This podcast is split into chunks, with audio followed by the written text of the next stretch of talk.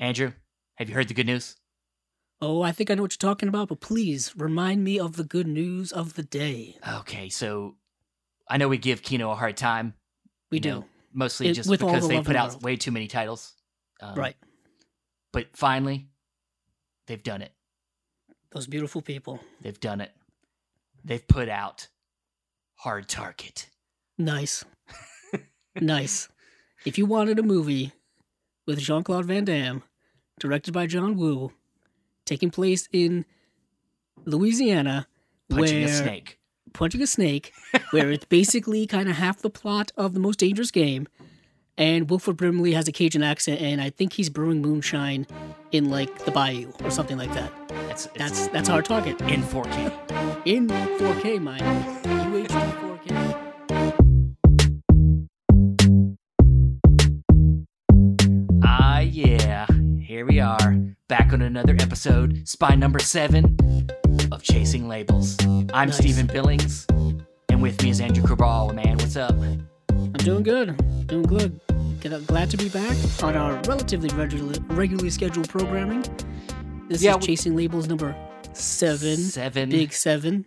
Um, we, you know, got a big episode. This is a big one, guys. Uh, we got a lot of good stuff that got released.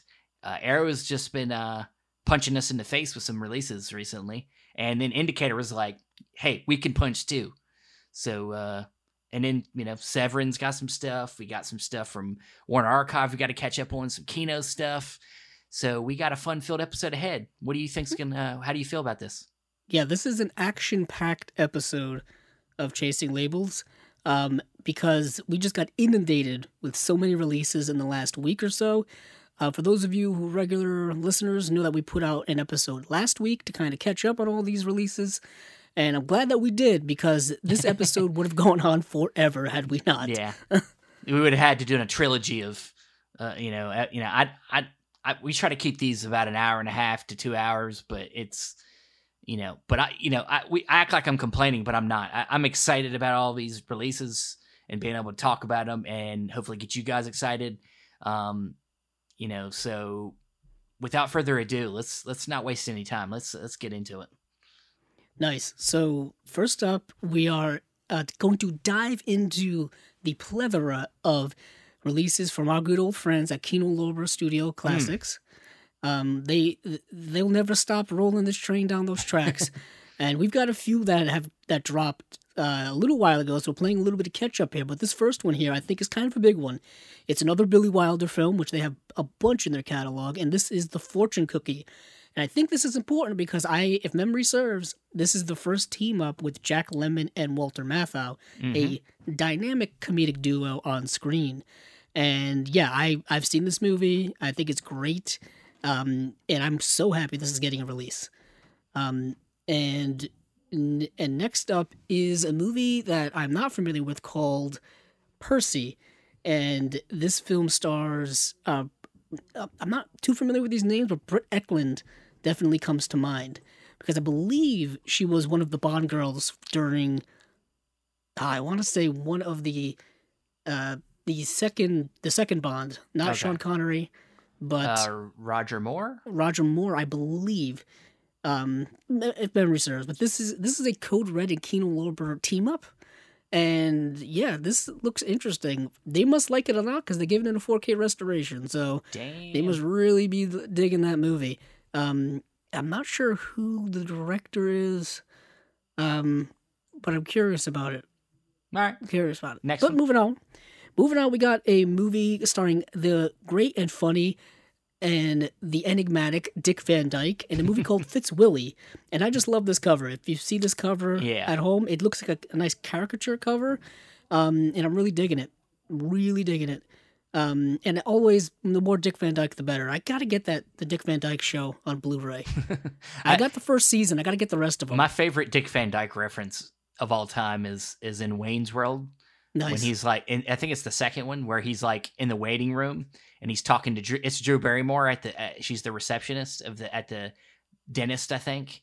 And he's like talking to her, and you know she like kind of flirts with him, and he walks back to his seat, and he almost trips over the coffee table. He's like, "Oh, Dick Van Dyke show." yeah, because he dick he falls over like the ottoman or like the um, the footrest for like the couch or like the chair or something in the opening credits of Dick Van Dyke Show. Yeah, yeah. Um, we could go on a whole thing about like why like they just can't get like the old classic television on Blu-ray because they're too expensive to restore and not enough people are buying them. But moving on from Fitzwilly, we have a movie called "What's So Bad About Feeling Good." Isn't that true, Stephen? Uh, guess. I guess. I guess so. Uh, this film stars uh, George Peppard, and speaking of Dick Van Dyke Show, Mary Tyler Moore, who got Ah. her start in the Dick Van Dyke Show, which is which uh, leads me to say, why can't we get the Mary Tyler Moore Show on Blu-ray finally? But they'll just keep re-releasing it on DVD. Um, these are all August releases from Kino, so these will all be coming out later this year. And both this film and um, let's see, uh, Percy are both getting DVD releases as well. And there was one I skipped over here by accident, like an idiot. And also starring Mary Tyler Moore is a movie called Thoroughly Modern Millie from 1967. Um, this movie is apparently also getting a 4K restoration, but also a roadshow edition. And roadshow editions are basically longer cuts of Yeah. movies, essentially. Um, usually those cuts are like lost, like they never put those on on Blu-ray or DVD. Yeah, no, not very often. No. No, they don't. But next we have another Blu-ray and DVD release, and this is Moment by Moment, starring Lily Tomlin and John Travolta from 1978. Mm, So you've got that, I guess, post Saturday Night Fever John Travolta, yeah. uh, and pre, um, Nine to Five Lily, Lily Tomlin. I think Lily Tomlin was a Nine to Five, I believe. I'm not sure. I always get Nine to Five and Working Girl confused. They both came out in the '80s, and they both dealing with like kind of workplace feminism Yeah, yeah. And, and fighting against misogyny and stuff like that. Um, but next up is a movie called uh, Guyana Cult of the Damned, which is a great title. It's a great title. Really great yeah. title. This is another Code Red and Kino Lorber team up. And yeah, this is getting a 2K master and it's from 1979. So we're getting kind of a 60s and 70s slate here of movies of catalog. Looks like it's a it's a Mexican American exploitation film. Yes, and So- apparently it also has an alternate title of Guyana Crime of the Century. I Mm. kind of like Cult of the Damned. I like Cult I mean, of the, the, Damned better. the movie may had nothing to do with a cult of the damned, but it's still a great title. Um, then next we move into a slate of what I love to call uh, Vincent Price goodness, uh, because it's just a bunch of releases of movies starring the great uh, Vincent Price, whom I'm a gigantic fan of. And basically, all of these titles that are coming up have all been released on DVD, uh, DVD on Blu-ray uh, here before in the various Vincent Price collections Blu-ray sets from Shout Factory. Some of those are out of print. Some of them are still in print. They reissued the first volume of that, but all of these were in various forms in those sets. Uh, but they're all getting individual releases here with slipcovers.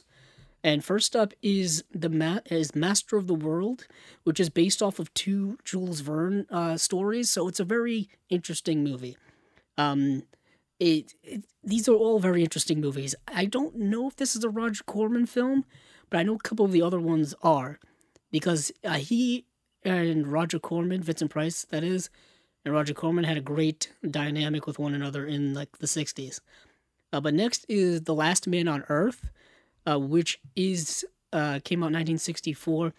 This movie is fascinating to me because those of you who are definitely familiar with the story, Vincent Price is allegedly the last man on Earth because a big plague is taking everybody out. yeah. But this is based off of the novel I Am Legend, which has been Mm. adapted.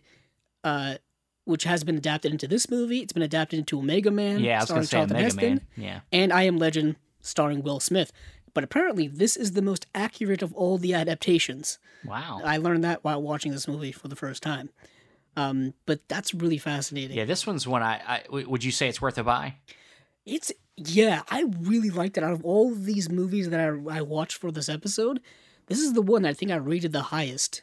Yeah. Um, it's really like kind of stripped down, where it's just like Vincent Price kind of kind of dealing with being alone and like the last man on earth, uh, allegedly.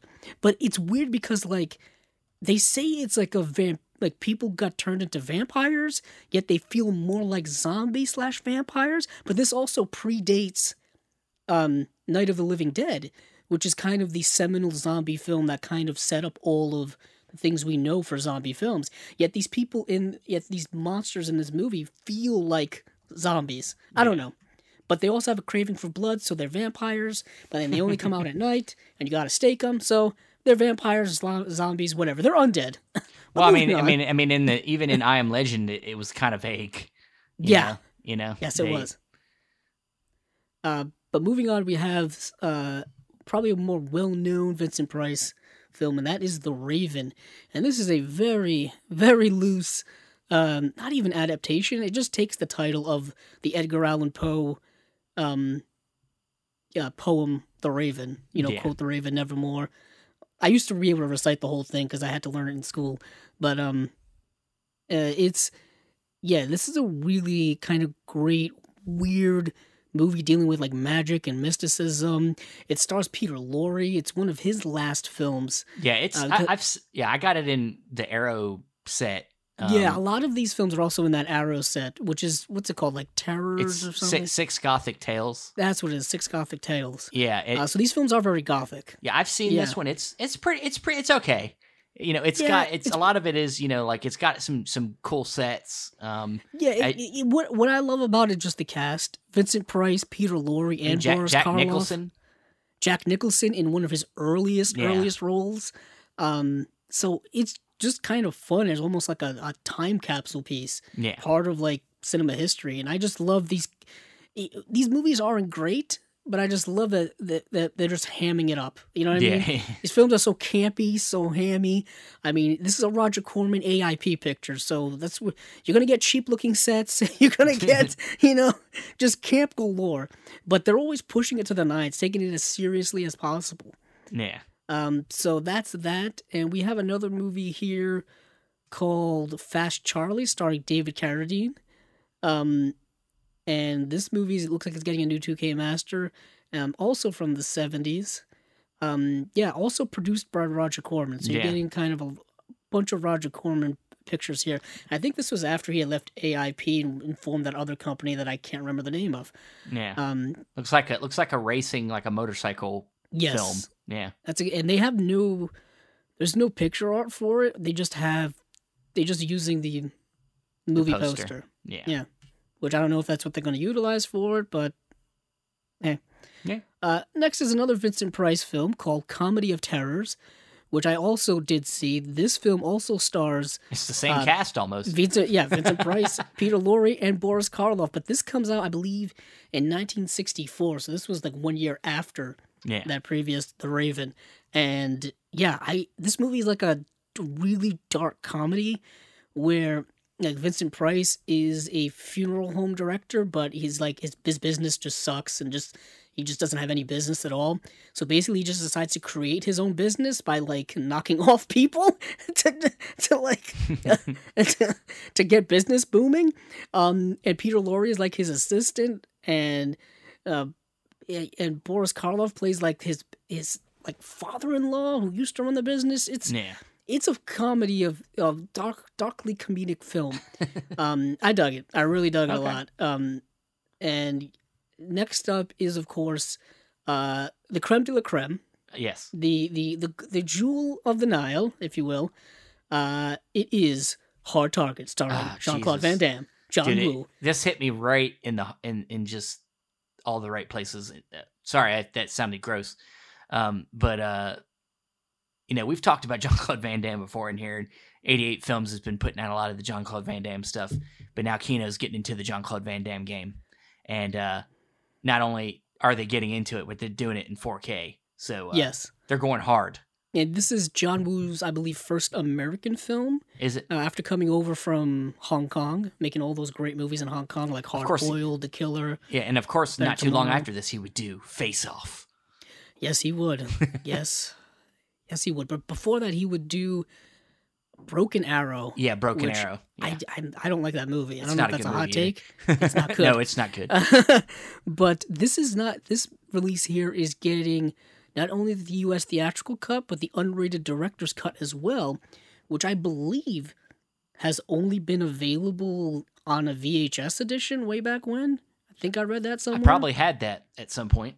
Um, so yeah, that's something pretty big, and of course, it's gonna get a new spiffy new remaster, I assume. It's saying Uh, I'm seeing down here in the comments, Kino, Kino, in, uh, Kino's saying that uh, they did an interview with John Woo for this Ooh. edition and said he wouldn't agree to do it, it unless they uh, restored his that uncut edition.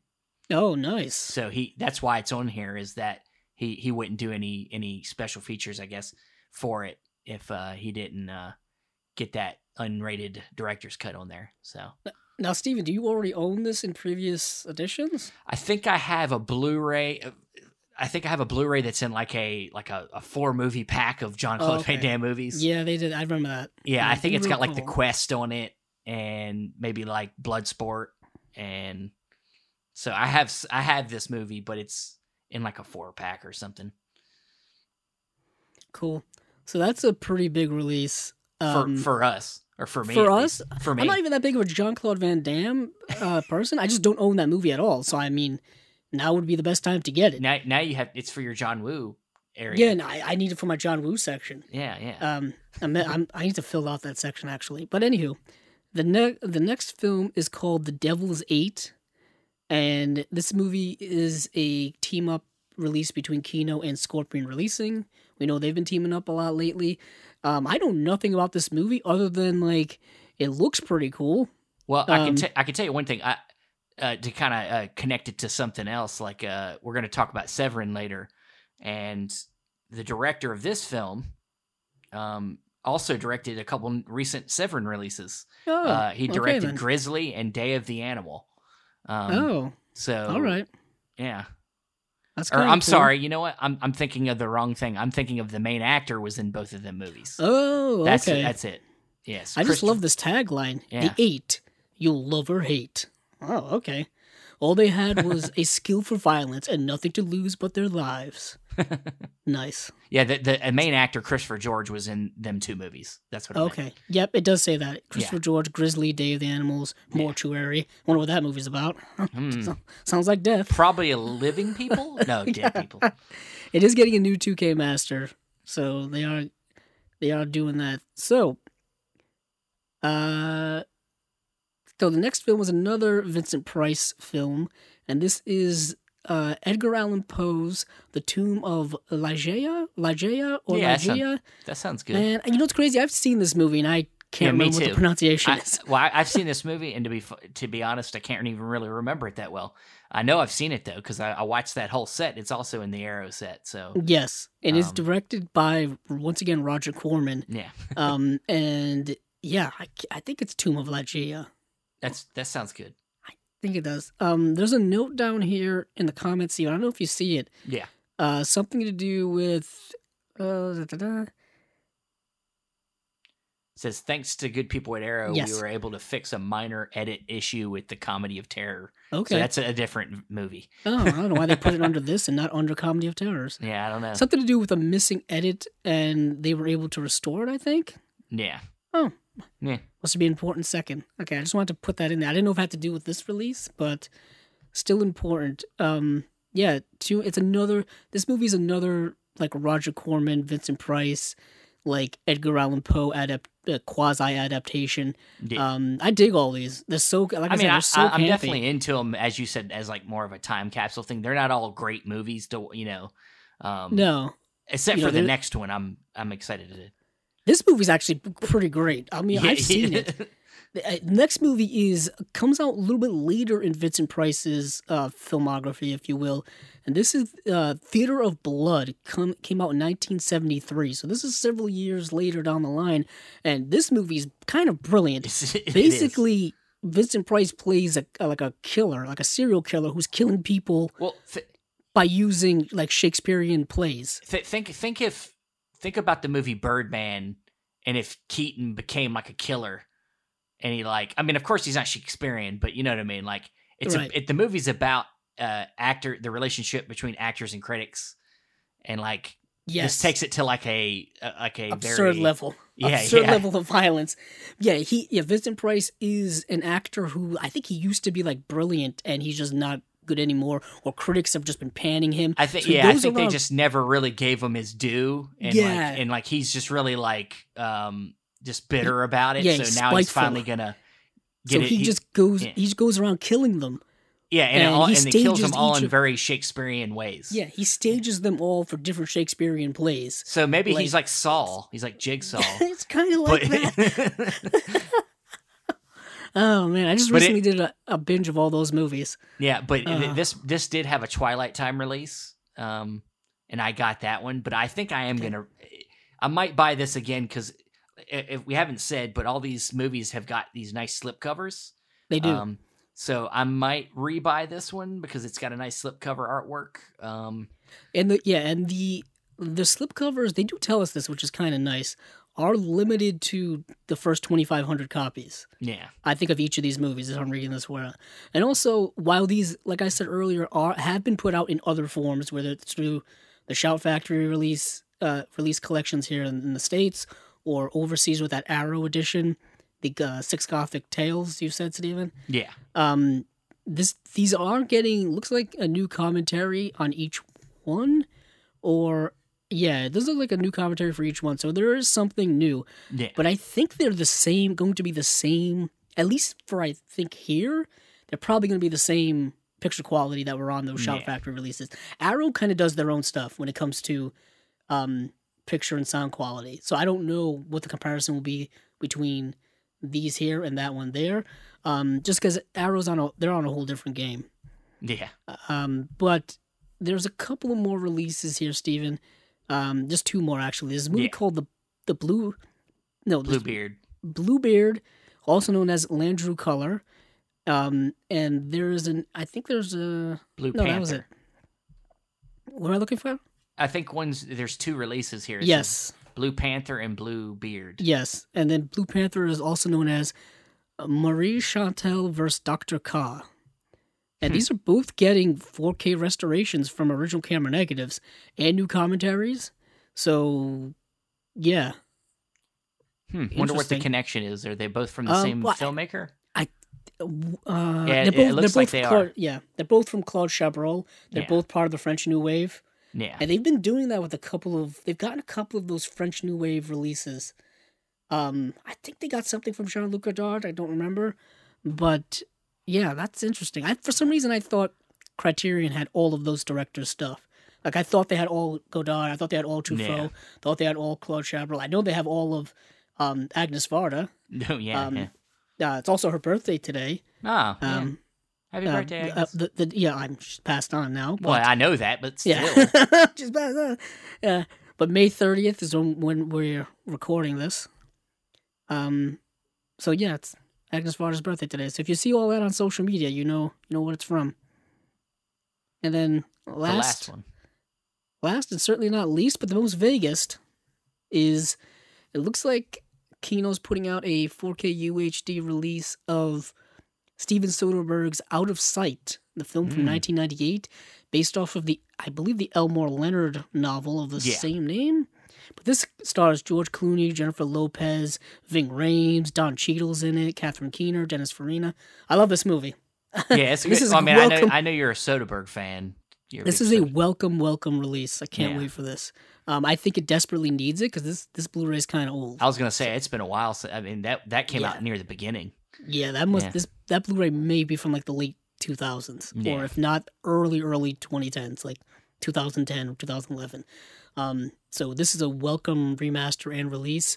Um, I I love this movie. This is one of my favorite Soderbergh movies. I think this is the best uh, acting performance by Jennifer Lopez in her acting career. Look, look. Let's not forget Maid in Manhattan. oh, okay. I've seen that movie way too many times. I've seen that, and I've seen The Wedding Planner way too many times. Oh, jeez. On purpose? ah, you know what it was? They would always play them on like on cable, Yeah, like yeah. TNT Yeah. or no TBS or whatever. Look, They would just play that all the time. So when I was younger, let's I not forget it. what No, was no, on. no. On a more serious note, let's not forget about the movie she did called Enough, where she's Oh. fighting against a uh, her her abusive husband. oh, I do remember that movie. Yes, Yeah, she's still acting. She's still acting. she's still way. trying. All right. I, I All right. no, no, yeah, she's fine. Um, I I'll do say I did like that movie Hustlers. The one and then where uh, she did Selena, right? yes, yeah, early on in her career, which Yeah. great in that. Yeah. I think that that actually predates um Out of Sight. Yeah. I think a year by like a year or two. Um, she was also uh, one of the Fly Girls in In Living Color, which Yeah. I watched a lot as a child, um, more than I watched SNL. I watched SNL when I was older, but that's neither here Yeah. nor there. Uh, so we're moving on now. That, Moving on it, down yeah. the train. Down to the next uh, the next uh, group of releases And- now and- from Warner yeah, Archive. Yeah, and what's interesting about these is there, there's been nothing from Warner Archive directly regarding these releases. These are just out in the ether that people kind of picked up on, basically leaks, if you will. And these have been floating around now for uh, at least over over a week and a half. Um, and there's just a slate of the Warner Archive June releases, and June's right around the corner, so Yeah. these probably should be should be known by now. but uh, we have there was a crooked man, uh, Guns for San Sebastian, uh, Ziegfeld Follies, It Happened at the World's Fair, Chain Lightning, and then Madame Curie. Hmm.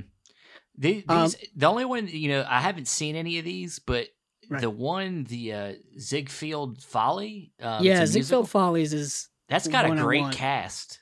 Um, yeah. This movie's like an all that movie's like an all time like musical, like about musical theater and stuff. yeah, it's There was- got Fred, there- Fred Astaire, uh, Lucille Ball.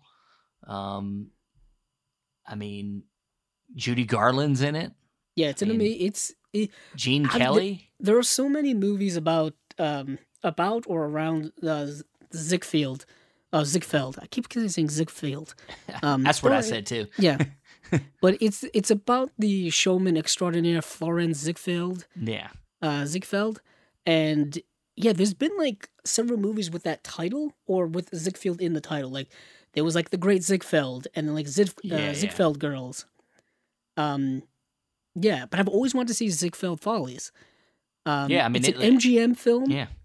Um, and it's one of those MGM musicals from I want to say the 40, 1946, I believe. Yeah, yeah. 45. 45, yeah. And I really want this movie. I, you know, I think I've probably almost bought it on DVD several times. Um, but out of these movies, the one I actually have seen was There Was a Crooked Man, Yeah. and that movie is is actually pretty good. It stars um, Kirk Douglas and uh, yeah, Kirk Douglas, um, Burgess Meredith, as well as oh, why can't I remember his name? Henry Fonda. Henry Fonda's in it as well, and it's directed by Joseph L. Mankiewicz, Yeah. who people should probably know. He was, he was a great director. Um, they just did a movie about his brother, Herman J. Mankiewicz, who Oh, yeah. who wrote the uh, screenplay for um, Citizen Kane. Um, and yeah, Joseph L. Mankiewicz is a great director. I have a section for him in my collection. Um, yeah, he did like Cleopatra and so many, so many movies. He did, uh, like I said, Cleopatra, Suddenly Last Summer, uh, Guys and Dolls, uh, Barefoot Contessa, All About Eve. Yeah, oh, yeah. Um, yeah. Uh, yeah. Yeah, Ghost of Mrs. Muir. So yeah, he's done a lot of movies. He's actually one of those directors. I think there's only like three of them who've won Best Director uh, Academy Awards in back-to-back years. He won one in 1949 and 1950. Okay. Um, the only other two people to do that were John Ford and uh, Alejandro Gonzalez. Alejandro Gonzalez Inarritu. Yeah. Yeah. So yeah, those are the two on this list that I really, really want. Guns for San Sebastian, I kind of want because it has Anthony Quinn and Charles Bronson in it, Mm, well, yeah. and I just I you don't know. gotta just fill out that Charles Bronson section. Yeah, I just I need more Charles Bronson. um, I'm a big fan of his, and I just don't have a lot of his movies. But they've been getting a lot of releases lately, and when it comes to special features on these, there's nothing there's nothing here. So I have no idea if these if any of these are getting features. Um, I don't know what the picture quality is going to look like.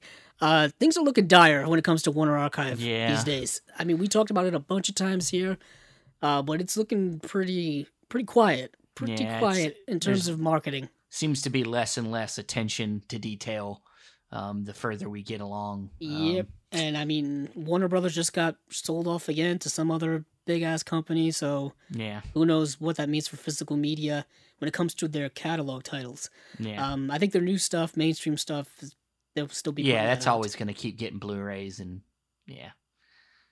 But all Moving right, on down the line. moving on up, uh, like George Jefferson.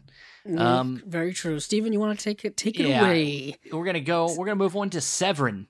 Severin Films. They uh, they released their August bundle, and I guess a special announcement we can go ahead and make.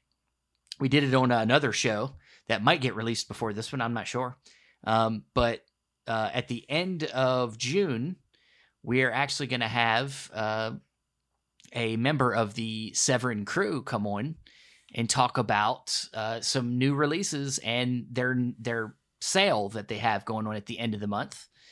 So uh, his name's Andrew, and he I think he does the Severin Films podcast. So he's scheduled to to come on and talk with us uh, at the end of the month. So that that's exciting, right? Very much so.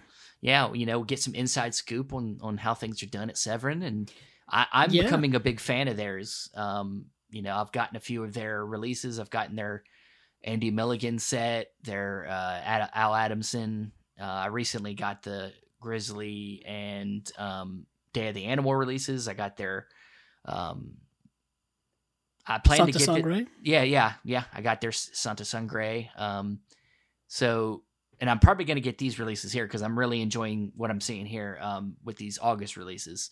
So we'll start, I guess, with the the the the, the funny one, um, which Do it. yeah, yeah. Which, if you listen to the Severin Film podcast, they go into uh, why uh, the kind of obvious outlier pick of Overboard being in the Severin collection, because Severin's known for kind of being more like uh, you know exploitative kind of horror or like sex films and things like that. And Overboard's obviously not really in that in that that area, but um, if you don't know what uh, Overboard is, Overboard's a, a, a film from I think what 1980s. Um, I don't know the exact year, but it stars Goldie Hawn and Kurt Russell, and uh, basically it's kind of like one of them amnesia movies where somebody loses their memory, and in in this case, uh, Goldie Hawn loses her memory, and Kurt Russell kind of takes her in and says that that's it. He she's her his wife and they kind of fall in love in the process. It's it's a and this is apparently right around the time they they got together because they're married in real life. Yes, they are. This movie did come out in 1987. Great year. Eighty seven. Okay.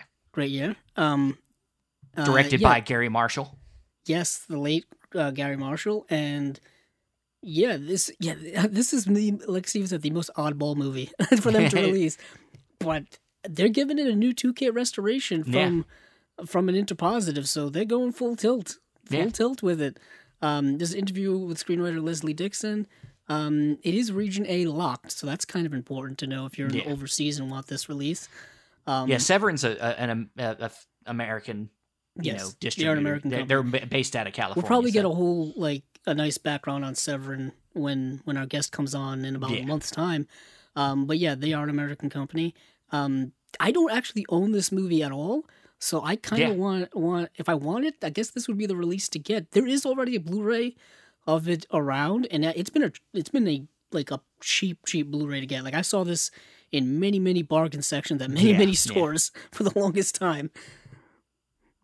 Well, yeah. I mean, I'm I'm with you. I I don't own this yet, actually, so it's it's gonna be one that I grab. I mean, easy. And but honestly, the selling point for me is these other releases, um, because it's introducing a new filmmaker to me, and I'm always excited about that. And I've seen one of this filmmaker's movies. I, I check, checked it out before this this podcast, and I really enjoyed it.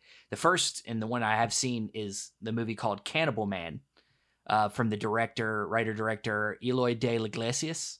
Um, and he was apparently a very um, prolific and popular uh, p- filmmaker uh, in the 70s and 80s and uh, out of uh, Spain. And yeah, I watched The Cannibal Man, which is also uh, the other title for it is uh, Week Week of the Killer, which I think is a better title and it fits the movie a lot better. But uh, basically, Week of the Killer is about a man that uh, basically accidentally kills kills a guy, and then it kind of like he has trouble hiding the bodies, so the body count just keeps building up, trying to hide the last murder he made. So it, it it's it sounds it, they kind of market this movie to be more like a horror movie, but it's not. It's more psychological than anything. But it's it's honestly really good. There's some some some directing in here I really liked too. So, um, but it's gonna have two cuts of the film, um, extended version uh, of Week of the Killer, which is 107 minutes, which is the one I saw, um, and then the international version, uh, which they call the Cannibal Man, which is 98 minutes, and it's going to have cinema at the margins. Stephen Thrower and Dr. Selen Shellen Rowan-Legg on Eloy de la Iglesias. And then you're going to have Sleazy and the Strange interview with Carlos uh, Allegra. And then deleted scenes, trailer, and reversible artwork. And um, uh, it's region free. So oh, I noticed that, yeah. Yeah. And they the, the weird thing is too is that there is some audio stuff here like the version I watched has a like a dub was a dubbed English version, like Okay. a forced English version over top of Spanish language. So uh, you know, it's going to have all that there for you if you don't like listening to foreign language or reading subtitles. It does have a an overdub version that looks like that's going to come with it. So, but um are you interested in this release? Oh yeah, yeah. I'm I'm digging it. Um, this is very interesting. This is part of, uh, yeah. This is I would say this is part of the video nasties, where we're basically like just do like these, like misunderstood shockers of the '70s, as I'm Yeah. reading here. Um, and it just yeah, it looks fascinating to me. Um, and I love the way you describe it. Um, I also Yeah. really love the cover. the cover Yeah, is yeah. just wild. Yeah, Um, appar- yeah. I, I was listening to some stuff about it, um, and they say they they said that when they came up with the cover, they they felt like it encapsulated the movie a lot better than some of the other advertisement from when it first came out. And I agree, it, this definitely encapsulates the movie a lot better. Um, and it's one of the most shocking parts of the movie, so it, it really works. But um, it has a nice slipcover that's coming with it, uh, along with Overboard. So. Um, And yeah, there's another one of his films that are getting that's getting released too, right? Yeah, well, the, the actually all the rest of these movies are all from Oh, Eloy de la Iglesias. okay. Um, so yeah. take it away. I'm t- yeah. So the next the next group uh, is actually a collection of films. It's three films, um, and they're it, it's pronounced um, kinky. And, you know, we we when we hear kinky, we think like sexy or you know kind of you know kind of, but it's more it's more talking about it's the the name for the genre. You know, that's in in Spanish, of course, pronounced in Spanish, spelled differently with Q um, and not K I N K Y. Um, but it's uh, it's uh, allu- alluding to a subgenre um, called uh, that was about like juvenile gang dramas. Uh, you know, kind of like for us, the Warriors. Um, this was their kind of subgenre of juvenile gangs in, in Spain, um, and it was called Quinqui. And this is apparently three films that kind of fall into that um, spectrum uh, from him, from this director. And uh, the first one's called Navajeros, and this the second one's called El Pico, and then El Pico Two. So I'm not familiar with these yet. I haven't, you know, I looked into them a little bit, but there's no way to really watch them. Um, so, um, but they're all films about apparently about gangs, about the the violence of gangs and all that, and drug use. Apparently, um, it's gonna have uh, looks like interviews uh, on Iglesias from actor Jose Sacristan. Um, we got uh, El, El uh, Pico's special features is going to have blood in the streets, the the quinqui film phenomenon, an interview with uh, uh, quinqui historian Miri Chris uh, Crisetta and Tom Wilkin- Whittaker. Um, and then there'll be a trailer, and then El Pico 2 is going to have uh, queerness, crime, and the uh, Basque conflict in the quinqui films of El, uh, uh, Eloy de Iglesias, a panel with scholars Alejandro Melero and Paul Julian Smith, uh, moderated by Evan uh, Percule and of Ask Ask Anybody. So, yeah, I mean, I a lot to discover here. Yes, and they're all getting newly remastered from the original camera negatives, which is kind of Yeah. cool. Um, yeah, I'm I'm digging it. There's a lot here, and I think there's one more too. Yeah, did uh, you already mentioned. No, it's a film called No One Heard. Uh, no One Heard the Scream. Oh, I wonder what that's about. Hmm. Well, I'm hearing it's uh, about a scream, maybe. Uh, Oh. But but it, I think this one's kind of like a giallo. Um. It, it- yeah, it says a sp- father of Spanish giallo. Um.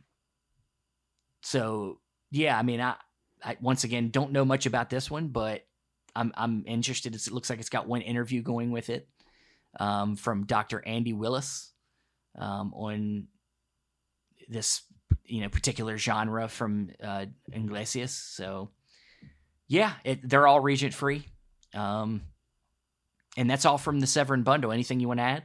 Yeah, they're all they all look fascinating to me. Uh, the plot for this film specifically uh, feels a lot like Rear Window.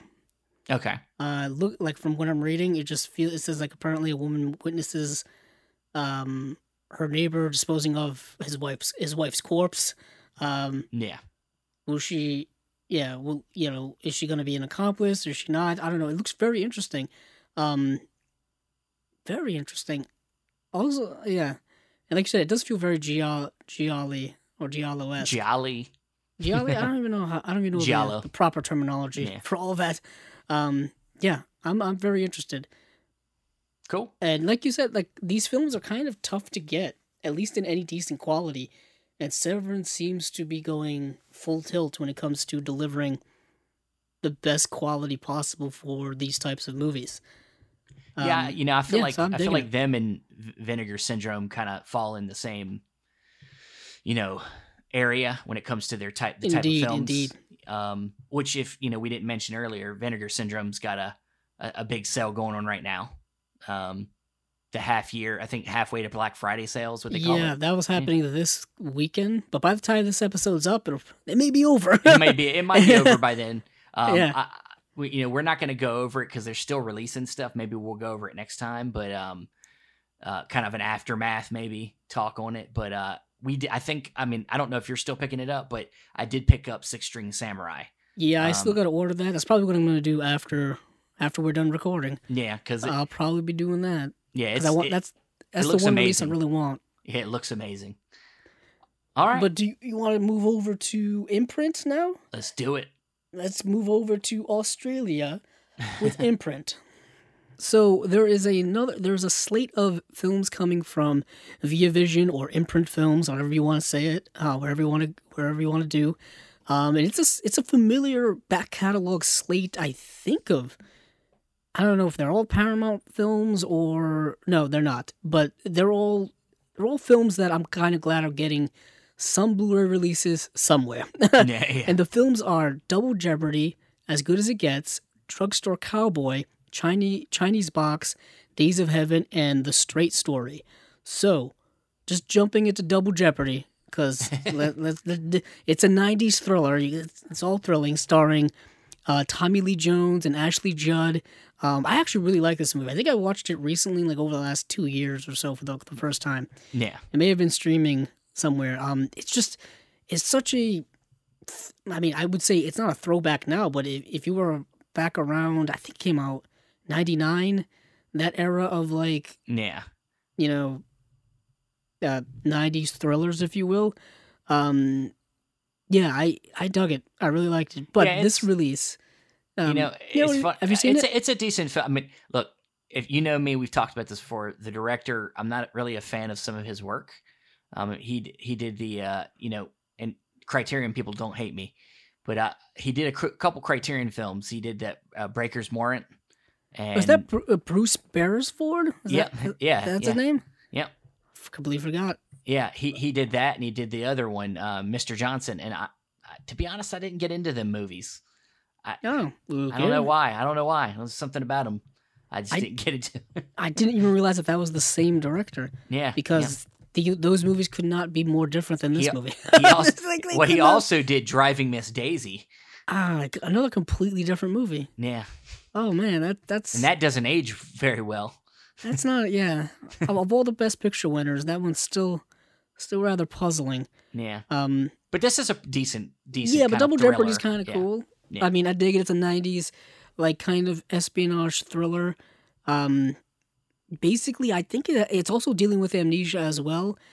It, it didn't like um Well, I know, I know that that if I remember, you know, Ashley Judd, who was in like all the thrillers of this time, yeah um, she gets like framed for her husband's or like disappearance or yeah. I mean, it's that's about uh, all I remember of it. It's been a while. I know Tommy Lee Jones plays like the didn't he play like the cop that's investigating or yeah something like that. Uh, I think she has amnesia. She used to be some type of like it's like a Jason. It reminds me a lot of Jason Bourne. it really does. Born Identity, where like I think she had amnesia, and like this is like her. Where and then she's like she went off the grid, like left that old life behind, but she did, she has amnesia, so she doesn't remember it. It's her yeah. getting her old memories back and becoming her old self again. Um, it's a it's a cool like '90s thriller. Reminds me like like La Femme Nikita and stuff like that. Uh, but for this release, it's getting a 1080p high definition presentation.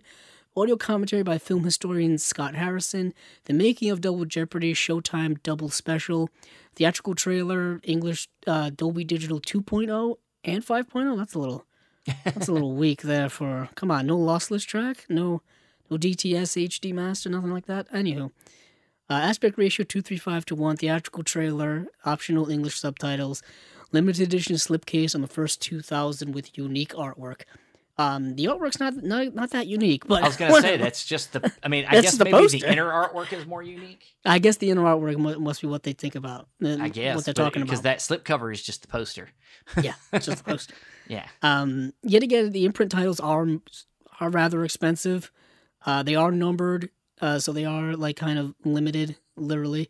I- And- now, now, now, I know we once again we yeah we get on them get on them about being expensive, but I guess it's just you know that's the thing that happens when they're sometimes they're overseas. You know, for Right. us, um, you know, if they were, you know, from the if they were a UK based company, we probably wouldn't be complaining too No, much. I mean the, the shipping would still be expensive. It Even would, but were, even we're if they were talking like- stateside. They, I, I saw I saw a friend, yeah. you know, Aaron apparently got this bundle already. He bought it, Oh. and he showed showed me the receipt.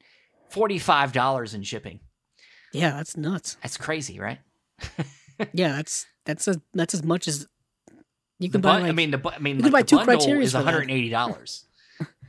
um, yeah, it's expensive. Yeah, But I, I guess you probably save by buying the bundle versus buying them individually. yeah. I mean, you say you save like bundles 30, work. 30 something percent, but it's like Yeah. that shipping takes takes it all back. Take, takes it all back and Yeah. then some. yeah, Um, but moving on, uh, but yeah, like forty five dollars, you can buy two Criterions at the Criterion sale for that price yeah. and still have maybe like a couple bucks left over.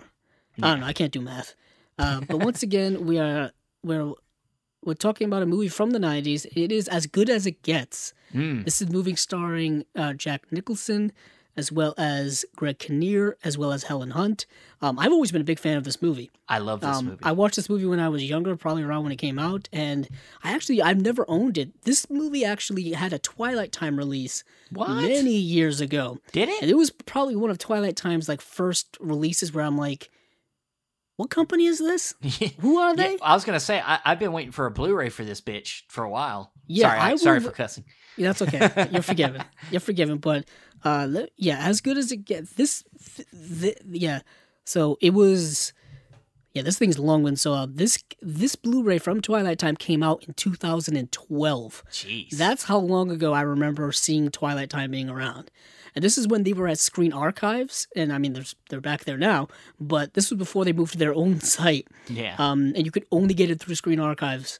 Um, yeah, this was one of their earliest releases. Uh, you can still buy this release uh, on Amazon third-party uh, market sellers for a hundred and don't seventy-five even dollars. say don't, don't even say it, man. It's not even worth saying.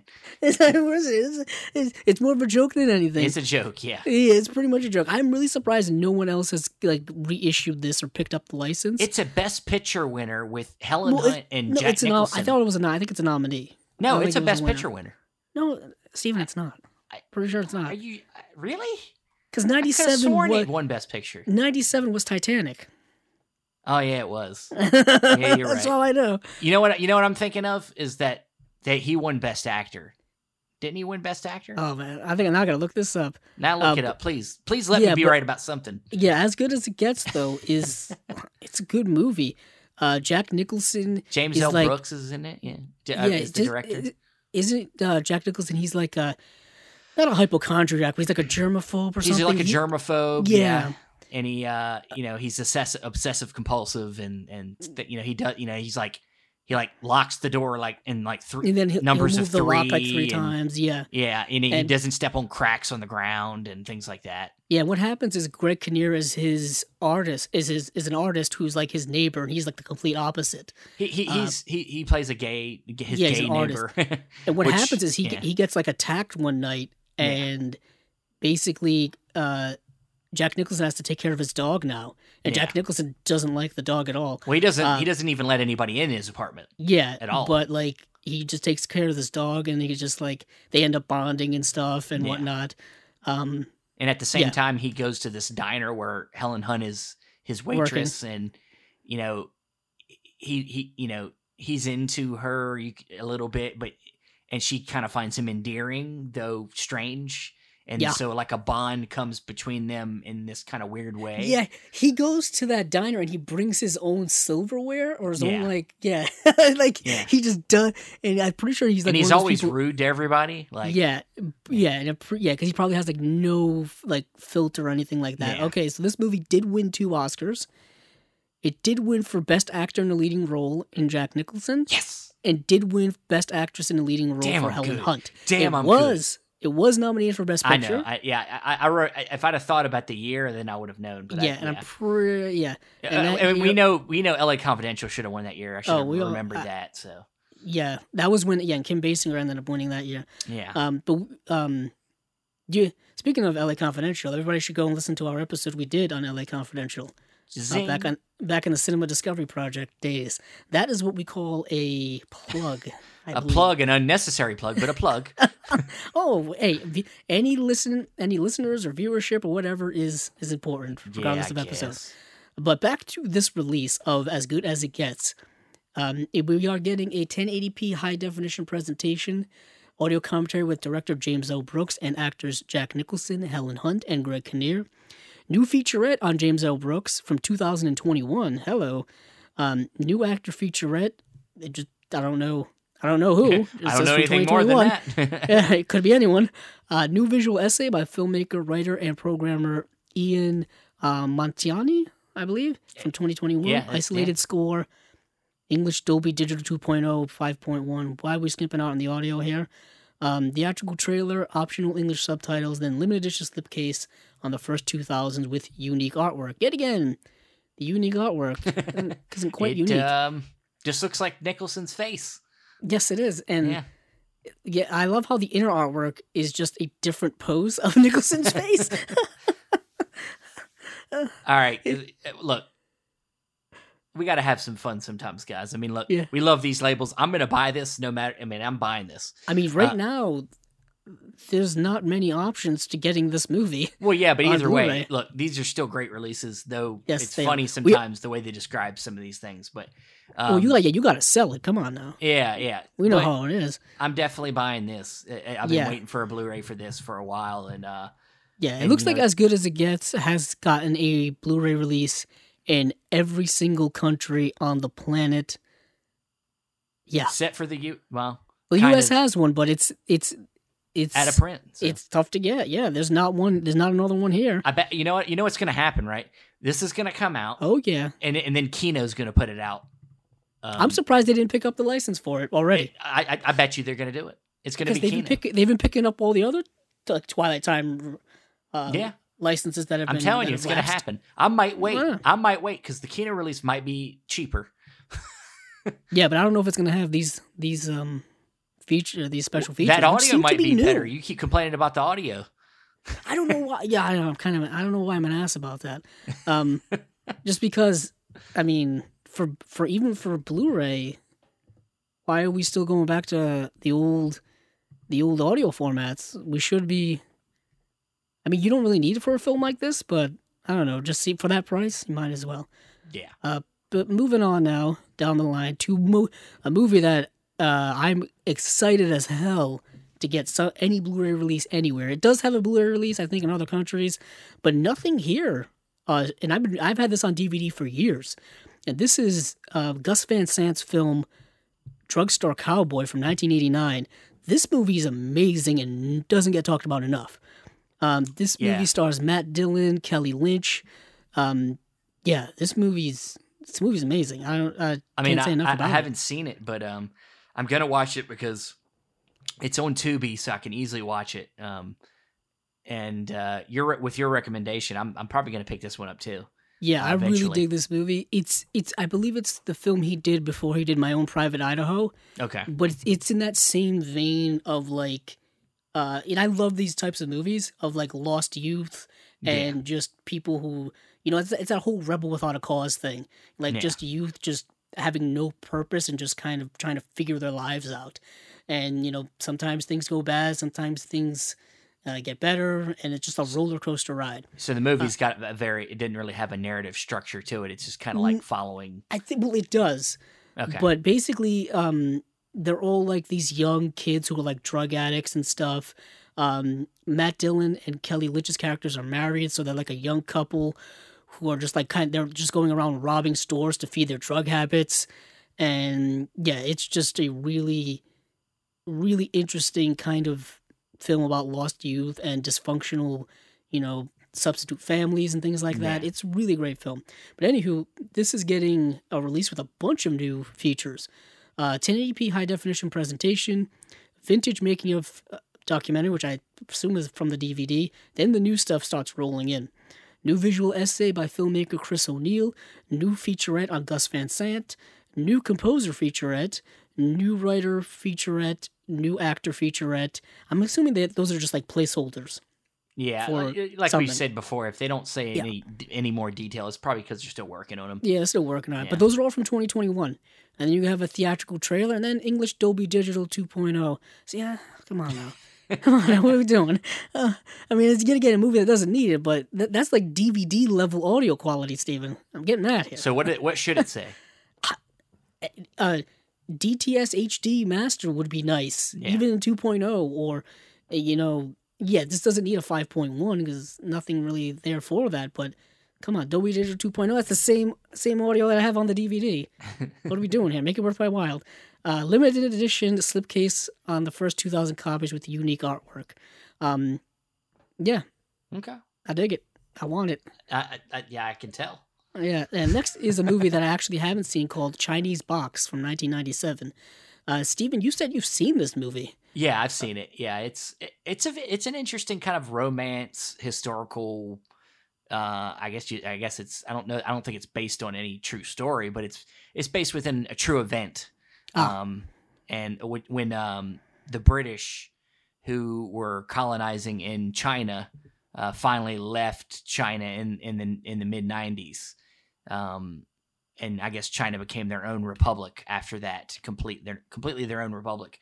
And so the story is a, around Jeremy Irons, who's like a, a British journalist, and he's kind of hanging around still, and he kind of falls in love with this um, woman there, and it's it, it- he also finds out he has like uh, kind of a an illness, and I don't want to give away too much. Yeah, don't give it away. Don't give it away. it's it's a decent film. I, I, I you know the I feel like I didn't look Mm-hmm. into it, but I, I'm pretty sure they actually shot in China. I would assume because it looks it looks like it's it's China, but um because I've been there. Um, but uh you know, but uh yeah, it's it, the it looks like occupation it, it has a lot of like scenery, good scenery Yeah. in it. So it feels like that, that they're de- definitely in Hong Kong or in that area. yeah, it, and, it um, is set in Hong Kong, and I believe yeah, there was a lot of historical things to go with Hong Kong, but um, yeah, this is director Wayne Wa- uh, Wayne Wang, uh, who directed the Joy Luck Club.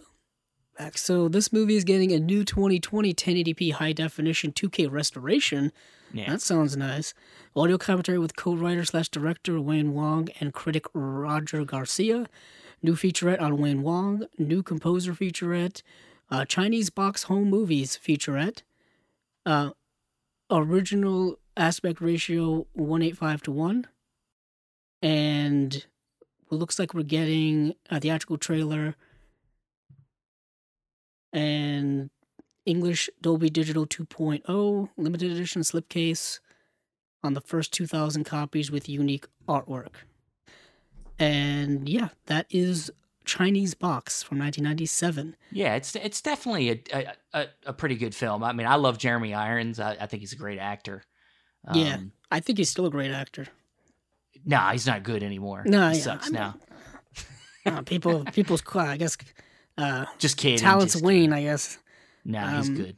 Next is a movie that I think many of us, I know Stephen and I, and probably the the listening public are very very familiar with, and that is Days of Heaven, which is uh, a film by the great Terrence Malick.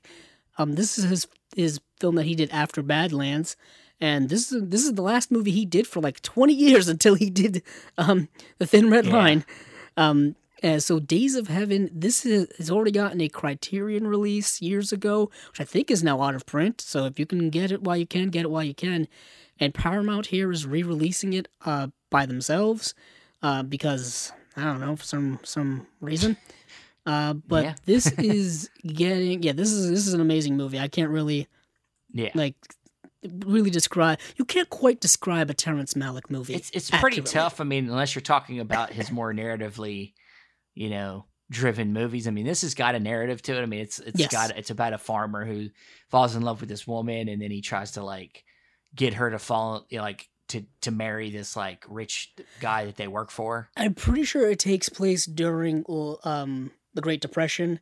Where, Yeah, and like uh, where people were just like traveling around, look traveling around specifically westward looking for work, and um yeah, the movie stars Richard Gere, Brooke Adams, Sam Shepard, and Linda Manz, and I think Richard Gere and Brooke Adams, I think are they're they're a couple, but they're pretending to be brother and sister, I guess for for some reason. Um, yeah, it, it's a great movie. yeah. It gorgeous cinematography. My Oh God, yeah, yeah. my goodness. This is one of the shortest Malick movies. It's only 94 minutes long. Yeah, it's, it, this was back before his movie were super super long.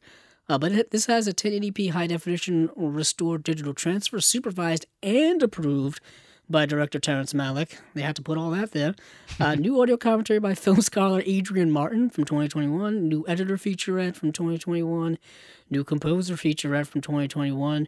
New visual essay on Linda Manz by filmmaker Chris O'Neill from 2021 and English Dolby Digital 2.0 slash 5.1. Uh, trailer, English subtitles, limited edition slipcase on first 2,000 copies with unique artwork, and it's just the movie poster. Um, Yeah, I mean, if you have the Criterion already, I don't know if you necessarily need this, if unless you want the new the new special features. yeah. And I don't know what the Paramount release is having uh, in comparison to this one. So I don't know if it's worth if it's worth I guess Yeah, for me, doubling I, or, or tripling by I, what are they I doing? didn't end up getting the Days of Heaven Criterion. It was one of the movies where I love the movie, and I just for some reason never got it. Oh, Um, okay then. So I might be getting this. Um, so yeah, because I'm not getting that Paramount release with that shitty artwork. Oh uh, yeah, God, that artwork's terrible. the artwork on a lot of those releases are some of the laziest stuff you'll ever see. Uh, but so moving on now to uh, the Straight Story, and this is a film by one of my absolute favorite directors of all time, and that is the great David Lynch. Of course, director of many great films, Blue Velvet, um, uh, Mulholland Drive. Of course, he was responsible for the the epic uh, television series Twin Peaks.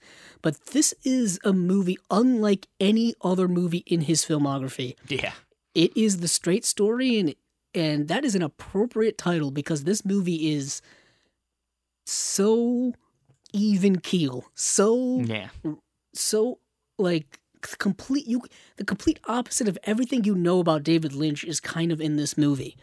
Um in the sense like i his movies are typically rather harsh, they're very uh, aggressive, they're mystical, they're magical, they're they're a mind trip. This movie's so so not that. It just stripped down to basic humanity and it's a it's a stunningly beautiful movie in every in every sense of the description.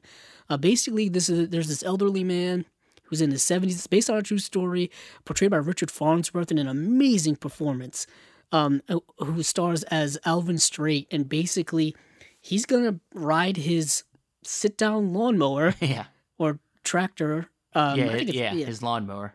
lawnmower uh, basically to go from from Iowa to Wisconsin to visit his brother who's just had a stroke, and it's a, it's a, it's his estranged brother who he hasn't talked to in ten years because they had a falling out, and you just follow him on this six week journey, uh, and you just and it just goes through like the people he meets and just exploring life and just everything, man. Well, and what's so yeah. beautiful about it is there's no nothing in the movie's forced. Yeah. There's no like conflict when he's on the road, like someone tries to rob him or he gets into trouble or anything like that. No, just just moving, just moving along.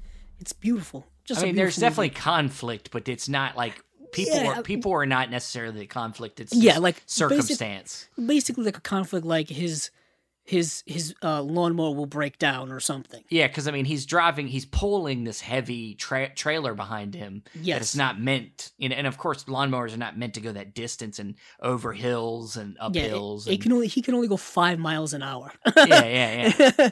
and it's like, but like that's like the extent of the problems he has is like, like the lawnmower will break down. he's needing money, needing more money, or, or yeah, yeah, like or yeah. like anything like that. But there's nothing like him getting into some type of shenanigans somewhere, uh, uh, getting wrapped up into some B plot story nonsense. Nothing like that. Um, it's a beautiful movie, and uh, I've had the DVD for years. I got it as a gift. I, I don't know if it was birthday or if it was Christmas, uh, but I've had the DVD for years, and I'm really glad this is getting a Blu-ray release. yeah. I don't think this has one from anywhere. No, Um, not, I mean, if it does, it's it's maybe overseas, maybe. But um, one interesting thing, and, and it's not really ruining the movie for anybody that hasn't seen it. But one thing I I, I kind of made a connection on, I thought was very interesting, is when you get to the end of this movie and you you see who plays his brother, you get Harry Dean Winston Oh, plays his brother or Stanton. I'm sorry, Yeah. uh, plays his brother, and Harry Dean Stanton, his last movie was a movie called Lucky Yes. Was directed by John Carroll Lynch, and it Yes, has it. David Lynch in it. Yes, it does. He's Well, in the were, They movie. were friends. Yeah, yeah, and you know, so I find this to be kind of it was kind of poetic that David Lynch was involved in a similar type of movie about kind of like getting old and dealing with like that kind of stuff, dealing with the world, dealing with, and they're both Lynch is involved in both of them. You know, um, Very true.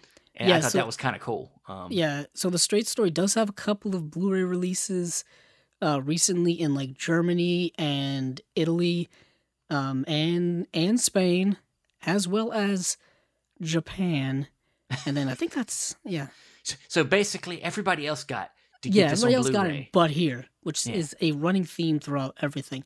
This is a movie coincidentally put uh put out by and currently owned by Disney. So And this is why I thought it reason? was so pri- surprising to me. I was like, yeah. we're yeah, never going to get this movie on Blu-ray. You know, You never, never. I never thought And- we'd see so the day. this gives me a lot of faith that Open Range is going to get a, a a release maybe by maybe by Imprint because Imprint seems to be getting some stuff that's never been released. Is that the Kevin Costner film? Yeah, Kevin Costner, um, uh, what's his name, um, plays in it too. Um, shit. Uh oh. Uh oh. Uh, from uh,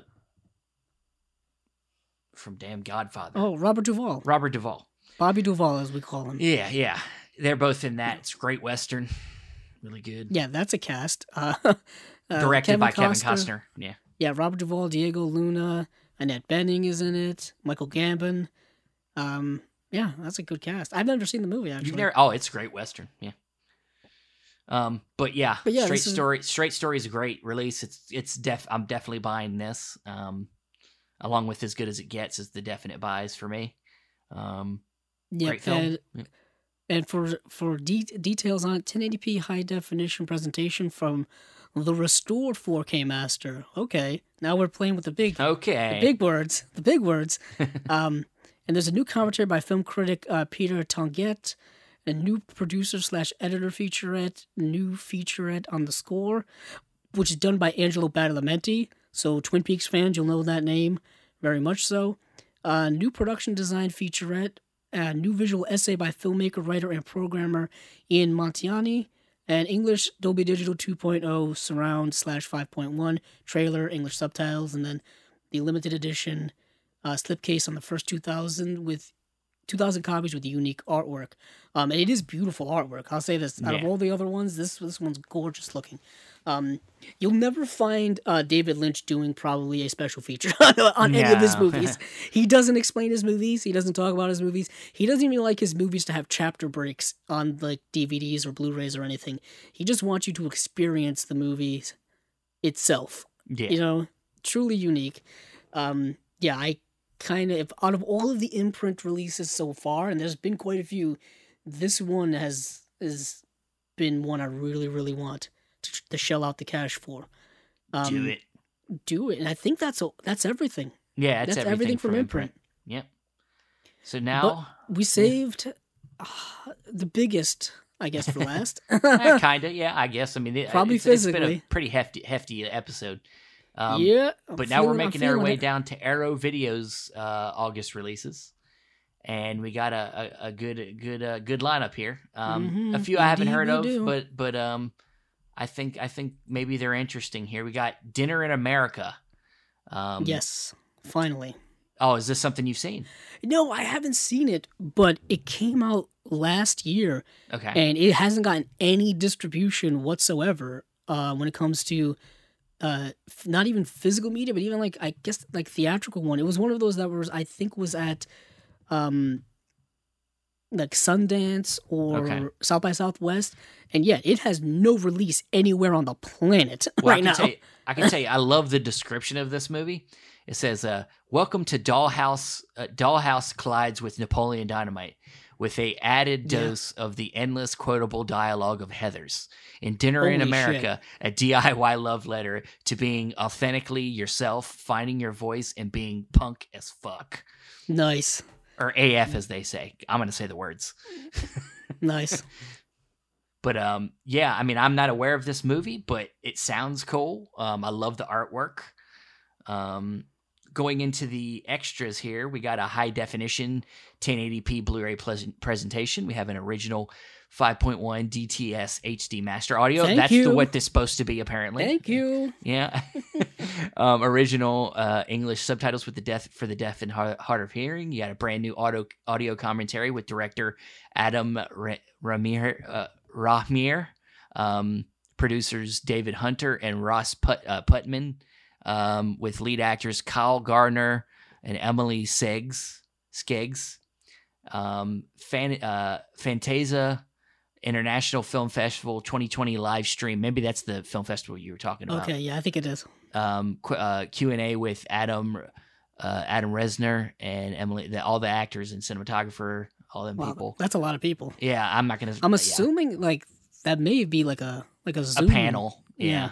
or a Zoom thing. And also that has more film festival stuff here. We got uh, Penn Dan- uh, the Penn Dance Film Festival 2021 live streamed, uh, Q and A, um, trailer, image gallery, and reversible sleeve. Um, yeah, I mean, it, it looks like an interesting film. I mean, I I'm I don't know if I'll buy it right away, but uh, I'd like to try to watch it first. Yeah. Yeah, I've been trying to watch it for like a year, and it just it's impossible to watch anywhere. Yeah. I don't think I could even find it for like streaming to rent anywhere, just because it, it's one of those festival films that just kind of in the ether when it comes to distribution. Yeah. All right. Next, Next on the on the slate, we got a a film from uh from Kim Kim Yi Woo, um, and this film is called uh, A Tale of Two Sisters. Um, I'm pretty sure Kim Yi, Kim Woo uh, Yi uh, well his name's in different ways. Yi Woo Kim uh, is the director of I Saw the Devil. oh yes, Yes. yes, he is. We did Yes. a whole episode on that uh, dark and fucked up movie. yeah, yeah, yeah. for uh, we did So, all our horror movies. if you've seen year. I Saw the Devil, then you might be knowing what you're going to get yourself in store for here, which is uh, maybe something kind of crazy, um, maybe something a little disturbing. a little, Um, let's put it lightly, but uh, maybe. but um, I haven't seen the film, um, but it's got a long list of uh, special features here. Um, you want to run through them? Yeah, like, holy. You see them? Yeah, me. it's Yeah, scaring me. now. That's Yeah, That's that's uh, here we go. Let's let's roll through this.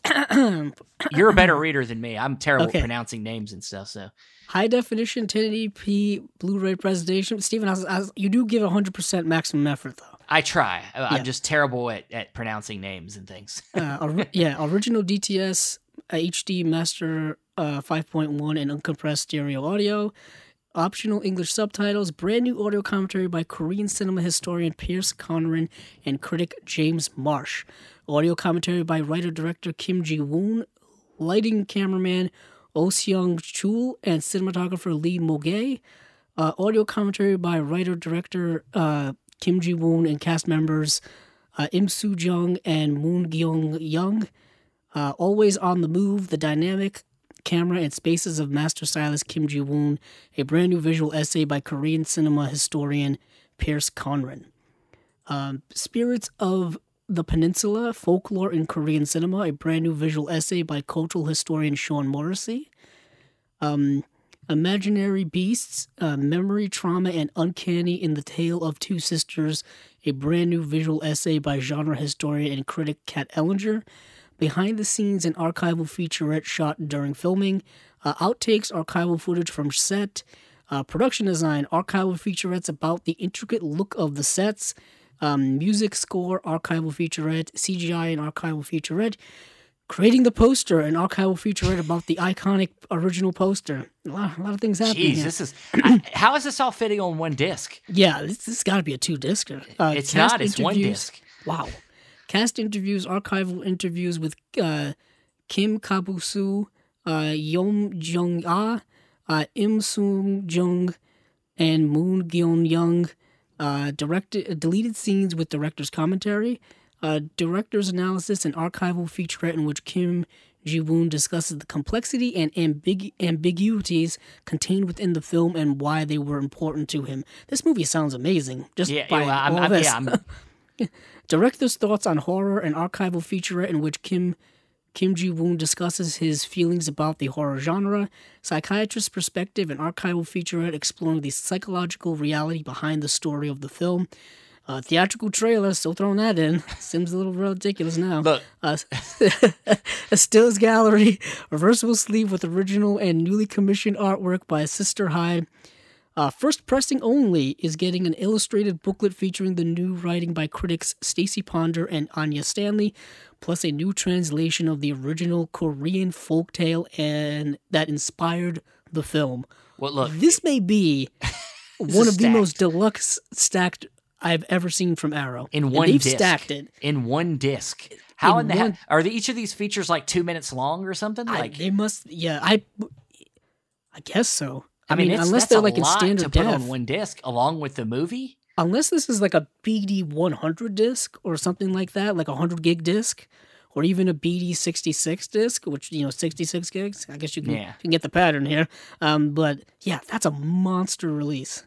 I Yeah, kind I- of you want know, this movie just for just for all the special features. You know, I feel like it's it's one of them releases where it's like you're really gonna know the movie by the time you get through the special features. Yeah, you're like, getting like a dissertation on yeah, this film and everything in it and everything that went into it. Wow, that's a movie. yeah. that's a I, release. I'm, I'm, I'm, you know what? I, I haven't bought. You know, I bought one of. I've bought two of the, the releases we're talking about. I'm not gonna tell you which ones until we get to them. But um, I haven't bought this one, so maybe I will buy this one now that um that we went through all this um because it sound it does sound amazing. Um, cool. All right, so let's move on uh, to Blind Beast. We got Blind Beast here. Um, it's a film, I think, from a director that's already gotten a lot of releases re- recently. Um, it's from a director. His name is uh, Yazukuza Mazure. Mazu- you say it. I'm I'm terrible with. I'm trying to find it actually. Um.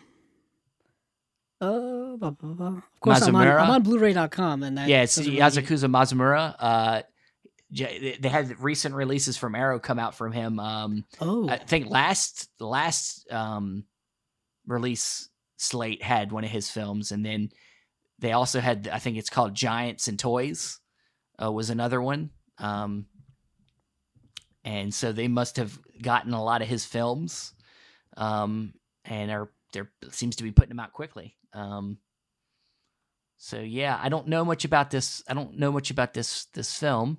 no, Uh, a neither do I. a- Um, a blind sculpture and his mother kidnap a young model. I mean, yeah, that's about it. Um, but what are we talking about in terms of special features here? uh, special features wise, um, I mean, it's gonna be kind of hard to uh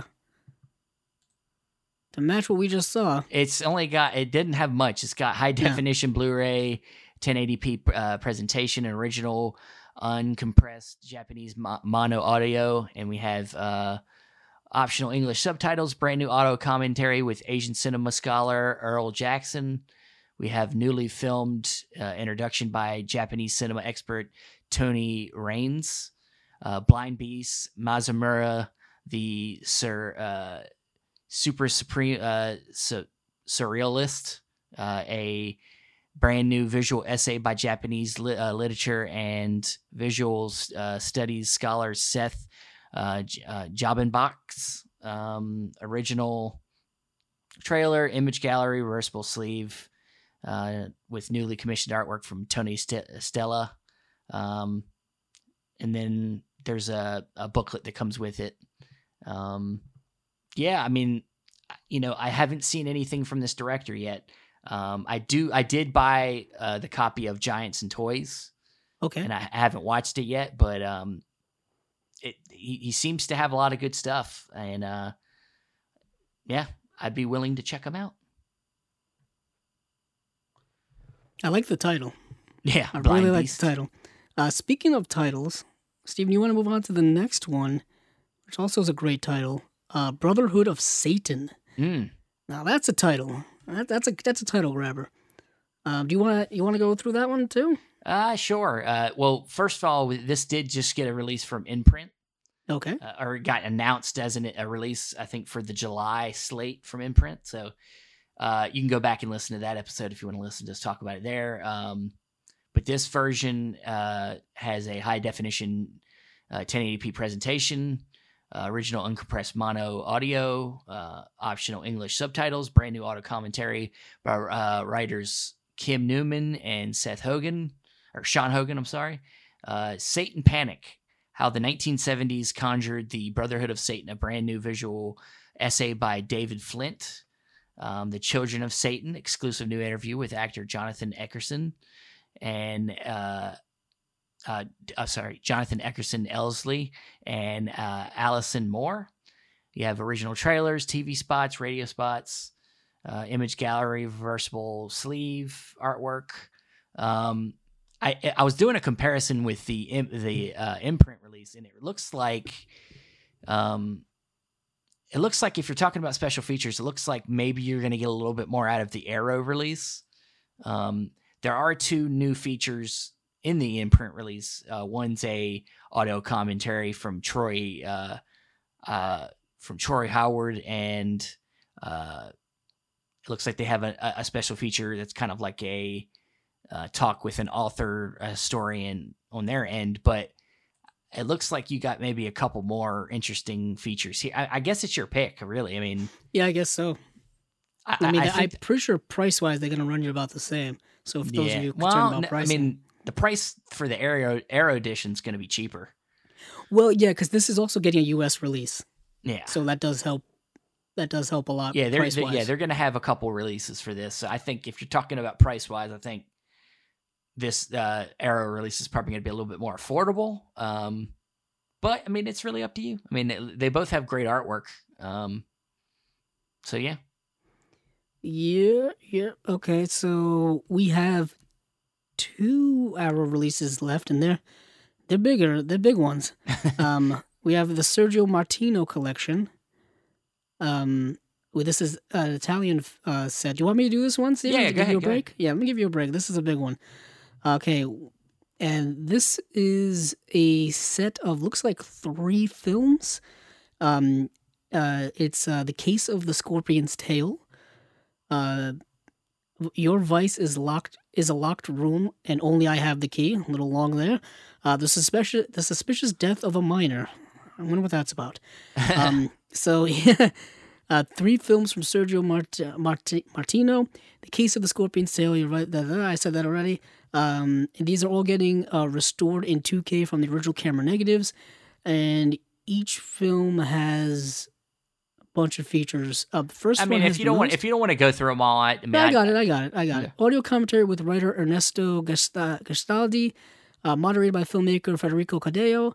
Under the Sign of the Scorpion, an interview with star George Hilton. Uh, the Scorpion Tales, an interview with director Sergio Martino.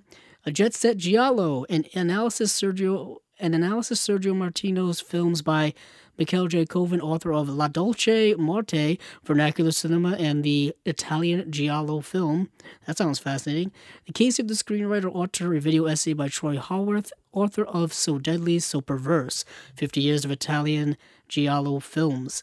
Um, and then we have uh, theatrical trailer, image gallery, reversible sleeve featuring original and newly commissioned artwork by Chris Malbon. Melbourne? No. Yeah. Uh, your voice is a locked room and only I have the key. Man, say, say that five times fast. Yeah, I know, right? Uh, through the keyhole, an interview with director Sergio Martino, unveiling the vice, making of retrospective featuring interviews with Martino star Edwidge Fenech and screenwriter Ernesto Gastaldi. Uh, uh, Dolls of the Dolls of Flesh and Blood, the Gialli of Sergio Martino, a visual essay by Michael McKenzie exploring the director's unique contribution to the giallo genre. The Strange Vices of Miss Fenech, film historian Justin Harris on your Vice actress actress's prolific career. Eli Roth on your Vice and uh, Genius of Martino. Reversible sleeve featuring original and newly commissioned artwork by Matthew Griffin. Uh, then lastly, we have The Suspicious Death of a Minor, which has the least amount of special features. Audio commentary by uh, Troy Howarth, author of So Deadly, So Perverse, 50 Years of Italian Giallo Films. Uh, Violent Milan, an interview with co-writer slash director Sergio Martino. Reversible sleeve featuring original and newly commissioned artwork by Chris Melbourne. Um, yeah, it looks like you're going to get a lot of information about not only Sergio Martino, but his place in the genre of the Italian Giallo films. Um, that's an interesting box set. Yeah. Um, I do and, like Giallo. I do yeah, like that stuff. And I love that artwork, man. That artwork's amazing. Yeah, um, yeah, it is. That's pretty pretty um, rad. I, I, got a chance to watch one of these films. I watched uh, Your Vices, A Locked Room, and Only I Have the Key. Um, it's actually really good. I really enjoyed it. Um, I rented it on Amazon. Um, they also have uh, the suspicious death of a minor on Amazon too. Um, but yeah, that that uh, the Vice, uh, your Vice is a locked door is actually really good. Um, very twisty turny. Um, it, you know, it's about a. It almost kind of has the plot of a Stephen King movie. you know, sort of like it's about a writer though you don't really get much into his writing. He doesn't. You, he, you don't hear. You don't see him doing a lot of writing. He's more more or less drinking and beating his wife. More, oh, more how more, terrible. Yeah, I know, right? So, but it, you know, it's about a kind of a just a writer who's kind of a you know a bad dude and uh sounds a lot like The Shining. well, yeah, and then these murders start happening around him, and so he, he kind of gets involved in it somewhere. I don't want to give away too much because because it's got a lot of a mystery vibe to it, but it's it's a very stylish and fan. I, I really enjoyed it. Yeah, uh, it's a nice little hour and forty minute watch. You know, it's it's good. Nice, but I guess we have come to it at last. The biggest last, the biggest for the last one, uh, both literally and figuratively. I think yes, that we've covered everything else. Just yep. checking, double checking. That's it and we've come to it at last for the first time for the last time. Um, we thought this was coming out a while ago, and yeah. they teased us a little bit, but it's finally here. And this is another David Lynch film, and this is Dune, an Dune. adaptation of the Frank Herbert legendary sci-fi novel of the same name. Uh, this film is actually uh, quite disowned by David Lynch, in the sense that like uh, it was pretty much taken away from him, and he uh, kind of didn't really have much to say when it came to uh, the the version that we have today. Uh, and uh, coincidentally, we're getting another adaptation later this year, uh, done by Denis Villeneuve, which looks looks amazing. But this is getting this film is getting several different uh, editions. We're getting a UHD 4K limited edition version. I think we're getting a Blu-ray version of that same set, and I think we're getting also two different steelbook type versions as well. Steven? Yeah, you get like a steel. There's like a single steer, like a limited edition uh, dual format steelbook. Okay. Um, and then there's like a deluxe, um, d- like dual format. You know, that comes like in a hardback. Yeah, hardback and the steelbooks within the hardback. I'm a Um, traditionalist typically, so I'm probably gonna go for the the 4K UHD limited edition one, the one with the uh with the, the- sandworm on it. with Yeah. the sandworm on the cover. that's what that's what I bought. Yeah. yeah, that's typically the the route I'd go. I'm not a big steelbook fan like I used to be when I was younger. Yeah. Um, I just I like I, I love the thickness of these sets, and I just love the artwork of them. Although the artwork for the steelbook does look gorgeous as well. Yeah. Yeah. I'll have to say that. No, I Um, like I like the artwork on both of these, but I, I'm with you. Like, I, it's like the material, like steelbook, is kind of like kind of like a newer thing that I, I I was into also a little bit, but um, I like the, you know, that material, the cardboard material is kind of like a book on the shelf. You Yeah. know, the same as Very you know, cool. um, but it's yeah. I mean, I'm excited for this release. um, yeah, this movie's a bit of a bit of a cult movie. yeah. It's gotten a it's I think it's gotten more popular over time. Uh, I think this movie came out what like 1984. I think. I want to say. uh, 84, 86, something like that. Uh, let me. Yeah, I think it's around there. And yeah, 1984. 84, I was 84, right. Yeah. Nice. Um, and yeah, I have an old Blu-ray edition of this. I think it came out years ago. Um, but this would be a welcome upgrade. Um, Dune is. I've read the. I've read most of the books in the Dune series. Dune is not like.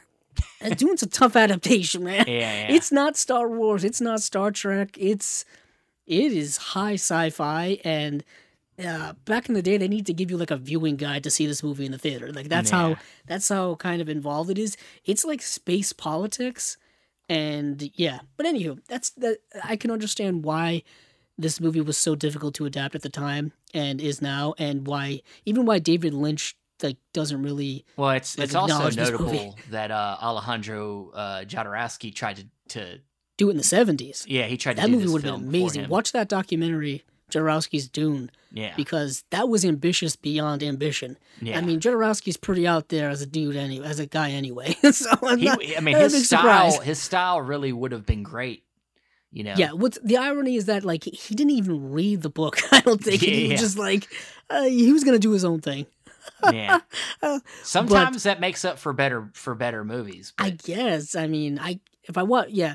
For me, I mean, uh, we're going off on a tangent here, so you're gonna bring me back in. But when it comes to watching movies that are adaptations of books, I don't factor that into them Yeah. when I'm like when I uh, having a judgment about their quality. You know what I mean?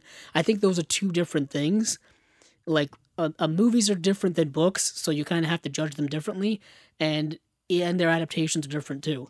Because yeah. you know, I was gonna say uh, the only thing I would expect is is that you take the best parts of the book, and as long as you can translate that, um, that I that I, I'll be happy. You know what I mean? Yeah, I mean, you know, my favorite movie of all time is Lord of the Rings, and those Yeah. movies aren't, you know, anywhere near hundred percent accurate to the to the books Sure. at all. So, But you- and for but you me, it doesn't it took- ruin it. You would say it took a lot of the best parts of it and did it well. Yeah, it took Yeah. The, a lot of the core elements and themes, uh, Yeah. you know, friendship, love, good versus evil, all that kind of stuff, and kind of it really gave us an amazing story, amazing, you know, direction and action and Yeah. acting and all that kind of stuff. But because it's not a great adaptation, I'm not gonna be like, oh yeah, those movies aren't good. You know, Yeah, it's no, like it's- you it's- can't yeah. really, you can't really come. You, I don't. I, I view them as two separate uh, analysis, you know, kind of rubric things. But jumping into Dune, Steven, do you want to give us uh, a breakdown of of All right. this glorious set here? Yeah, well, okay. So the limited edition Blu-ray content we got here, we Yes. got a, a, uh, a brand new 4K restoration from the That's original camera see. negative, which is amazing. Mm-hmm. Um, so it's going to look nice. Um, we got a 60-page perfect bound book featuring new writing on the film by Andrew Nette and Christian McCree, M- McCrea and Charles Bryden, uh, Bridgen, uh, an American cinematographer in- interview with sound design uh, designer Alan Spillett uh, and, from 1984, excerpts from an interview with director from Chris Rodley, uh, book book on Lynch on Lynch and a Dune uh, terminology go- uh, glossary from the original release. That's so what I that's interesting. about. You'll, Yeah. you'll need that. Yeah. They gave, they gave you that with like the DVD release too. I Yeah. think. Um, you got a large fold-out double-sided poster featuring the original and uh, newly commissioned artwork by Daniel Taylor. Uh, we have a six uh, six double-sided postcards, uh, sized lobby cards and reproductions. Um, we have a limited edition packaging with a reversible sleeve featuring original and newly commissioned artwork from Daniel Taylor. Disc one has the feature and extras, high definition. This is the Blu-ray presentation. Um, is a high defin- definition presentation, 1080p. Um, let's see. Let's get down to the special features. We got a brand new auto commentary from uh, film historian Paul M. Sammon. We have a brand new auto commentary from Mike White of the Projection Booth podcast. We have impressions of Dune on 2003 documentary of the making of the film, featuring interviews with star uh, Kyle MacLachlan, um, uh, producer Raffaella uh, De Laurentiis, uh, cinematographer uh, Freddie Francis, editor Anthony Gibbs, and many others. Um, Designing Dune, a 2005 featurette looking back at the work of production designer Anthony Masters. We have Dune FX, uh, a 2005 featurette exploring the special uh, effects of the film. We have Dune Models and Miniatures, a 2005 featurette focusing on the model effects in the film. We have Dune Costumes. Man, we're going over all the productions in this one Yeah, I think these are all like older uh, special archival. features. Yeah. Uh, well, 2005, 2005 featurettes looking at the elaborate costume design seen in the film. Uh, 11 deleted scenes from the film, which is 2005 introduction by Raffaella de Laurent- uh, Laurentiis. Um, uh, Destination Dune, a 1983 featurette originally produced to promote the film at the convention and publicity events, uh, theatrical trailer, TV spots, extensive Im- image galleries, uh, introducing hundreds of still photos. And then on the disc two, we have more special features.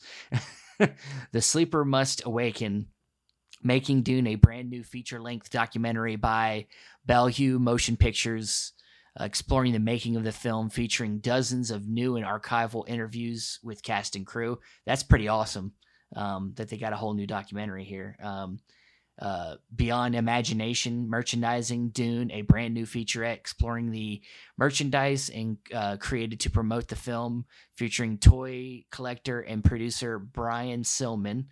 Um, you got uh, Prophecy Fulfilled, Scoring Dune, a brand new featurette on the film's musical score, featuring interviews with Toto guitarists Steve uh, Lu- uh, Lukather and Toto keyboardist Steve uh, Porcaro and film music historian Tim Greiving.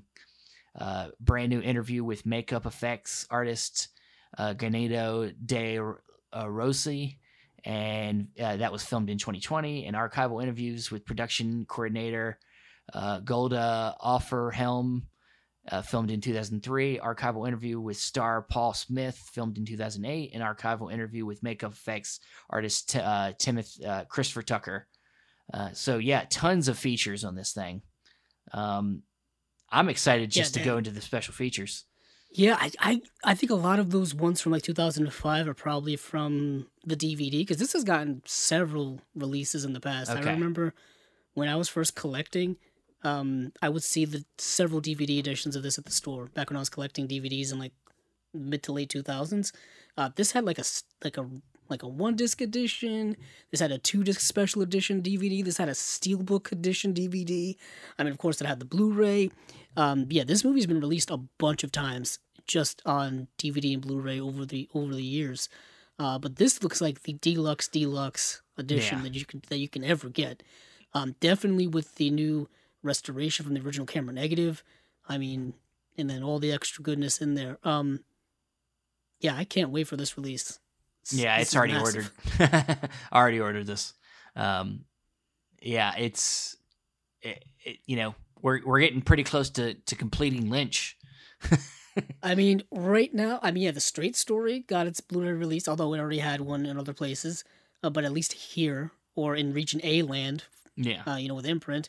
Uh, all we need is Inland Empire. yeah. Come yeah. on now, in uh, at least here in the states, because I think it's got a release overseas, uh, if memory serves. Just because that seems to be. And of be. course, it's got a DVD, but it's it's yeah, you know what's crazy? This.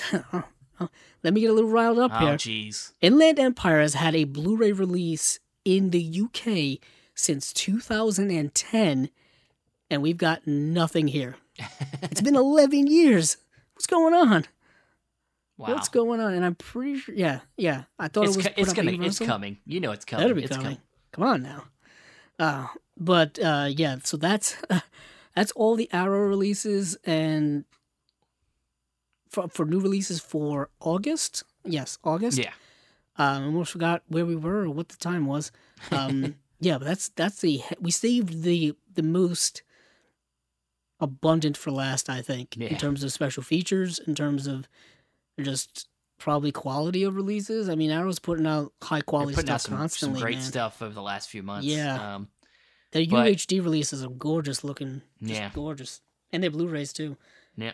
But I'm exhausted. I don't know what you're. I, I'm tired. You know. I, and I want to go ahead and apologize because I'm having a hard time tonight with speaking. Um, and, and I mean, I've I've always been having a hard time pronouncing things, but for some reason, extra special tonight. Um, oh, these are this is these are not exactly easy things to pronounce. they're, they're not, but I, I could be better. So, but uh, I apologize for that in advance uh, or after the fact. So, but that's it for our show this week. Uh, Andrew, where can we find you? Uh, you can find me on Twitter at Cabzilla06, as well as my YouTube channel, Cabzilla Productions. And you can find me on Facebook, Stephen Billings. You can find me on Instagram at Chasing Labels 16, where I'm posting all the stuff I bought. I finally caught up. I, I you saw me post like five or six posts yesterday. I did. Stuff I, had, I didn't even up. know that you got. Yeah, yeah, I know, right? Um, uh, also, you got you can get catch me on Letterboxd uh, at Chasing Labels. Uh, you can find the audio for this podcast on Podbean. You can find it on Stitcher. You can find it on Apple Podcasts. You can find it Spotify. We've updated all that stuff, um, so you can find it all them places. Thank you once again for listening, and hey, keep on watching them movies. I know I will.